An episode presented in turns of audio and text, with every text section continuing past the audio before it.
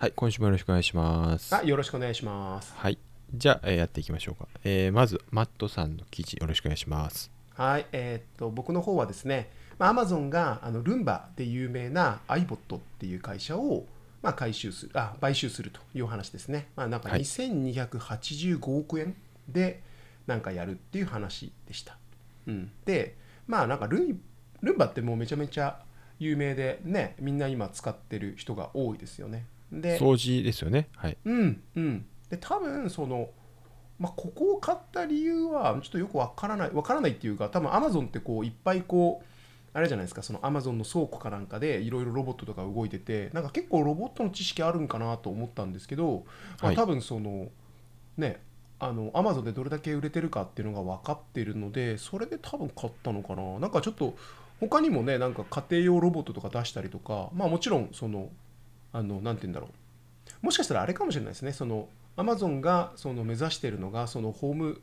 セキュリティじゃなくてなんかホームもう家でスマートホーム。うんスマートホームを多分目指してるからうん。買ったのかもしれないですね、まあちょっと。それはあると思います。あの、うん。最近また、あてか Amazon デバイスって結構、あの Kindle Fire とか、まあ、うんうん。アレクサとか出てますけど、まあ、アレクサが多分一番いい例だと思うんですけど、最近そのの Amazon の、えーまあ、アレクサっていうまあプラットフォームであのいろいろ喋ったりとか話したりして監視できるっていうのはまあいろいろできててで監視カメラも最近出してましたね。ああそうなんだ。でまあこの流れの中で例えばアレクサっつってあのルンバに何かやらしたりとか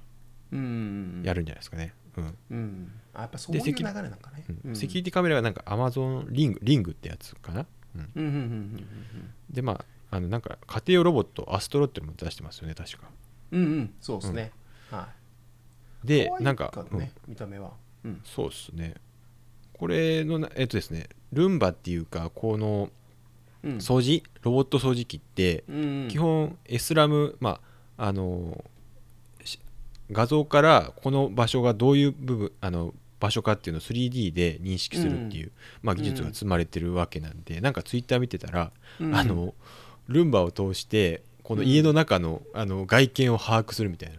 うん。こともやるんじゃないかみたいなこと言ってましたね。ああそういうああねそれちょっとね困るけどね。まあねでそこからそのうん。家の状況からこの人、まあ、アカウント多分紐づいてると思うんで、うん。この人がどういう収入かとかを予測するっていうなんかすげえそう陰謀論的ですけど。いやけどねいやそれぐらいは多分けどやってるよね確実にね、予測でねその、うん、でその人の趣味思考っていうのがやっぱりもろバレだもんね。何買ってるかとかねうん。どういうものが好きかとかどういう音楽聴いてるかとかそういう全ての情報を渡すわけだから、まあ、そうなるよね。けどすごい、うん、だけど思ったより安い安いっていうかちょっとまあ2285億っていうのがまあちょっとねちょっと高すぎてどれぐらいか分かんないけどもうちょっと高いんかなっていう感じはしたんだけどね。あけどこんなもんかな。うんうんまあけどアマゾンが出すんだったら結構もっと安めに出すかなや出す出してくるかなと思いますね。ああそうかこれを買ってその後ってことね。割と、うん。うん。なんかめちゃくちゃいっぱい安く出してで、うん。取り込んでいくっていうのがなんか今までのパターンなんで。うんうんうんうんなんで今回も多分ルンバルンバルンバっていうかなんかアマゾンのなんかで出すんじゃないですかね、うん。まあ、出すとしたらうん34万ぐらい出しそうやな。うんまあなんかあのねこのよく話を聞くのはねこのルンバを置くことによって、まあ、ルンバがその掃除しやすいようにあの床に物を置かなくなって良くなったって話も聞くからあまあちょっと面白いかもしれない。いや僕もちょっとその最近その電子工作とかやってるのでちょっとこうね興味があるというか、まあ、見てみたいっていうのもあるし自分でちょっとねルンバに近いものは作ってみたいなと思ってたんでちょっとねへえと思ってあのこの記事を選びました。あはは。うん。あなんだっけ？あちょっとルルンバかなんか忘れたんですけどえっとですね、えーっとあそう多分多分ルンバかな。あのペットのうん、あのなんか記事で、えっと、ペットのあのふ糞っていうかあーはいはいはい。糞とかをうんあのルンバが今まではあの、うん。あの掃除するとかそうなると液体ちょっと半固体状じゃないですか、ちょっと汚い話なんですけど、うん。であの塗り込むっていうかあの掃除したらこのぐちゃってなるからあのうん。ペットの糞とか用にデータソセット作ってあの、うん。がうんこの学習しましたっていう記事を以前 前見たんですよね。あーはいはいはいはい面白いねそれはね、うんまあまあ広げちゃうからね。ですけどうん。うん。まあ、そういうのをやってたっていうのを話は聞きました。うんその辺のまああるんだろうね知識あの、うん。ばその知識とかあれがね。そうですね、特急のやつがあるんだと思います。うん、うんうん。楽しそうです。はい。はい。じゃあ次の記事です、はいえーと次の記事自分なんですけどえっ、とこれ最近まあ大流行りしてるやつで、えーサービスでミッドジャーニーっていうまあ、えーテキストから画像を生成するっていう、まあ、サービスで、まあ、今までもその DALI とか、えーイメージェンっていうのがまああったんですけど、まあ、今回のやつもまあその類のものなんですけど、まあ、すごい流行ってるっていうのが、まあ、テキスト、まあイメえーテキストから得られるイメージっていうのが、まあ今まあ、今までのと比べてなんかすごいアーティスティックな感じで出してくれるってことで、まあ、Twitter とかでみんな投稿してで、まあ、すごいのができたとか、あのーまあ、言われてましたね。でこれミッドジャーニーっていうものがそのサービスとしては Discord のボットになってましてで Discord であのコマンドを打つとその、えーコマンドのテキストの内容に従って画像を生成してくれる。4枚生成してくれるってやつですね。でまあこれ自体はえっとフリートライアルで、えーまあ、1, アカウントあたり、えー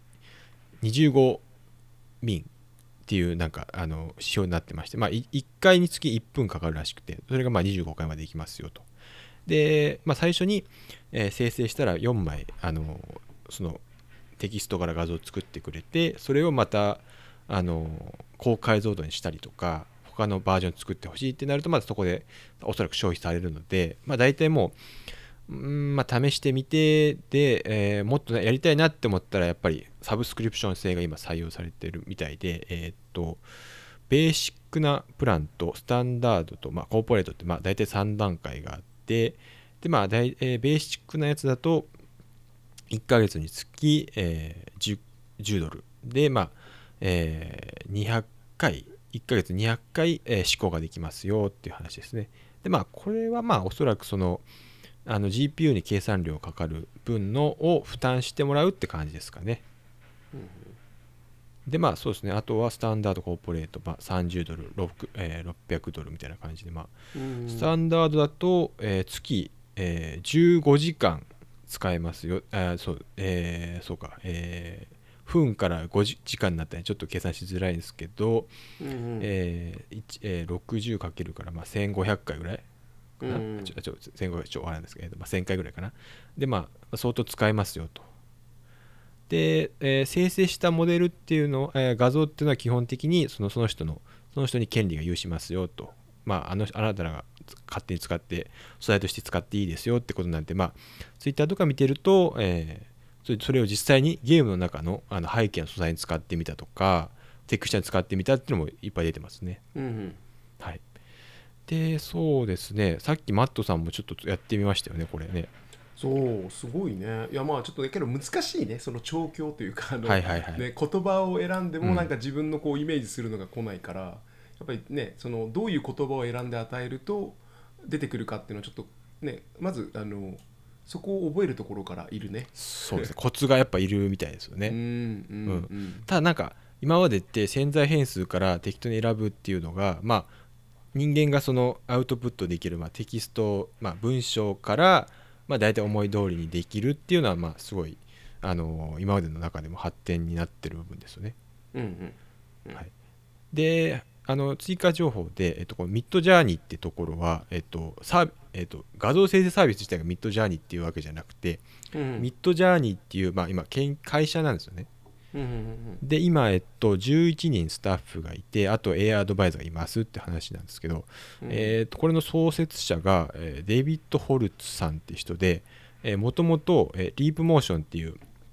赤外線で手をあの検知するサービスの創設者であでなんかなんかもうすごい名名だたる名前で、えっと、うん NASA の研究者でマックス・プランク研究所の研究者でしたみたいな。人で、まうん。あすごいなんだろうビジネスに対してここのビジネスがまあだいぶできると思ってやってるんだと思いますね。でうん。あの人員も職業も募集しててでこれなんかあの、えっとですね、AI リサーチャーとかエンジニアとかデータエンジニアとかいろいろ採用されてるんですけど、うんちょっと面白かったのが、うん。えっと、AI エンジニアの方であのジャックスを特にできる人探してますっていうふふうに言っててへー。これはもう新しい。あや。っ JAX っていうのはあれですよね。あのね。PyTorch とか TensorFlow みたいな感じのやつで、うん。まあ、最近出てきたやつで、えー、ナムパイみたいな感じで、えー計算がかけるっていうやつですね。うん。でもそれを探してるって言っててまあすげえ分かりやなんか JAX 使ってるんですねっていうのが分かりますよね。うん、いやけどやっぱ尖ってるから、そのうん。技術的にはすごいなと思ってやっぱその早くまあ安うん多分そのね GPU いっぱい使うことになるからできる限りね短時間であの生成した方がいいからまあとかもあるんだと思うんですよね。いやけど僕は JAX 一応使ってはみたんですけどはい。まあ普通に書けますよただやっぱりどうしてもちょっと僕 PyTorch に慣れてるしまあなのでちょっとどうしても PyTorch を使っちゃうんですけど、うん。まあまあ JAX も全然、うん、やっぱすごいあの内部で使うんでしょうね。うんすごいと思って。うん、でまあこのあのミッドジャーニー、まあ、AI サービスとしてミッドジャーニーって今今言ってますけど以前もあのマットさんが紹介された中でイメージジェンっていうのがあったと思うんですけど、うんうんうんまあ、どういうのを使ってるかって、まあ、こサービスなんで公開してないんですけど多分大体同じようなモデル使ってるんじゃないかなと思ってるんですよね。あうんうん。の拡散モデルって言われるもので、うん。まあのテキストエンコーダーとか最近だとトランスフォーマーとかで抽出してで、まあ、それを生成してであとはスーパーリゾリューションっていう形になってるのかなと。でまあこのサービスがイメージエンとかと違うのはやっぱりなんかすごい請求力あるっていうかそのイラストに？うんうんうんなんか本当人間が描いたようなあリアリスティックじゃなくてそのなんかあのイラストとしてなんかすごいあのみんなが綺麗に思ってるからこそ多分流行ったのかなと思ってて。うんうん。でそうなった時にそのどうやってそれを作るデータセット用意したんですかねやっぱどっかで。そうね。どうデータセットはもうなんかちゃんとデータセットを選んだっていうのもあるかもしれないしやっぱりちゃんとそれっぽいのを出すようにしっかりと学習のところで調整してるっていうのはあるかもしれんね、うん。うん、ただ単に入れればいいってだけじゃない。そのデータを入れればいいってだけじゃなくてあのそれなりに多分選別して入れてるとかなんじゃないかなと思うんですけどね。やっぱここは内部見てみないと分かんないんですけど、はいはい。うん、でまあちょっとあれなんですかあの、まあ、こういう、まあ、生成系って割とその性別の偏りであったりとか人種の偏りっていうのは、まあ、人間的なまああれなんですけどその差別につながるから、まあ、そういうところをイメージ円とかでもよくあの詳しく書いててで、うん。あのある記事だとそのダリ2が、えっと多様性を確保するためにあうん。のプロンプトで入力した中に、うん。えっと女性であったりとか、まあ、黒人であった単語を内部で付け加えてるっていうのをあのハックして見つけたっていう話なんですよね。あ話があって。でこれはですね、ね、えっと、どういうので確認したかっていうとあの紙あのテロップを持ってあある人がテロップを持ってますっていうあの内容の説明を入れた時にそのテロップに文章があの文字が書かれてるんですよね。うん。えーっと「A person holding a sign that say」っていうふうにあの文章を入れた時にその中身のそのテロップには何も入ってないはずなのにブラックって入ってたっていうあうん。のやつがあって。つまりその、えーある人が、えーテロップを持ってます。なテレなんとかというテロップを持ってますって後におそらくブラックとかあのウィーミンっていう単語を入れてるからこそあのテロップに勝手にブラックって入ってるってみたいな、まあ、そういう感じであの、まあ、逆に言うとこれ逆に言うとあの何も設定してないと、まあ、白人だであったりとか男性であったりっていう、まあ、データが多分多数を占めてるのでそういうところが出ちゃうっていう問題でこういうの多数あの対応してるっていうことが分かるっていう部分ですね。うん。うん、でやっぱりそのやっぱデータセットのパターンをに出してるだけなんでその差別かどうかっていうのをその、ね、AI 側がねあのなんかあの偏ったことをやってるかっていうとそうではないと思うんで、うんうんまあ、そういう点に関してまあなんか最近はなんか厳しいみたいなんで、まあ、そういうところもあのこっちでもミッドジャーニーでもやられるのかもしれないですね。そうね。どう、うん、ちょっと内部がねこればっかり分かんないから、うん。うん。けどまあね多様性そうだね。本当はねその入力に対してね全く同じ出力が出てきてほしいんだけどまあなんか揺らぎを入れとくのもまあありなんかもしれんね。そういうふうにね、うん。うん、まあまあやけど難しいとこだねやっぱりね多様性。まあ仕方ないよね。学習に偏りがあるのはもう仕方ないから。仕方ないけどまあねどうやってそれをこう担保するかっていうのはちょっとうんちょっと難しいね。もうそのなんて言うんだろう。そのね我々はそのほらなんかこうそんな考えないじゃん、まあ、データがの偏りとかもまあ人だったら人でいいでしょみたいな。あんまり白人ばっかり出てきても別にいいじゃんとか思ってしまうけどうん。やっぱそこにねそのおかしいと思ってやろうとするとまあなんかデータセットのつか作り方とかね考え直さなきゃいけないから。そうですね。まあ広く使われる以上はなんかそういうところも担保してざるを得ないっていうか。うん。ねそのバイアスがかかった情報を常識として考えられると困るっていうのはあるかもしれないですけどねうーんまあそうね。けど難しいね。そのバイアスかどうかっていうのはやっぱ本人は気づきにくいとこだもんね。だからそのやっぱり一人で作るのではなくていろんな人の意見を聞きながら作っていくっていうのが必要なのかもしれないね。あこれバイアスかかってますよっていうふうに言われないと指摘されないとね気づかないもんね。うん。うん。これに関して言うとね、うん。まあ、だけど企業がそういう努力をし始めたっていうのはまあいいことなんかもしれんけどね。はいそうですね、うん。じゃあちょっとなんだっけこのうちのうちのっていうか今のとにかくよしのポッドキャストのアイコンもちょっとミッドジャーニーで作ってみるってことで。そうだね。ちょっとっちょっと書いてみましょう。か。できたらうまくできたら。そうだね。ちょっとねやってみたよね。うんうん。はい。じゃあ今週は以上になります。来週もよろしくお願いします。はいよろしくお願いします。はいお願いします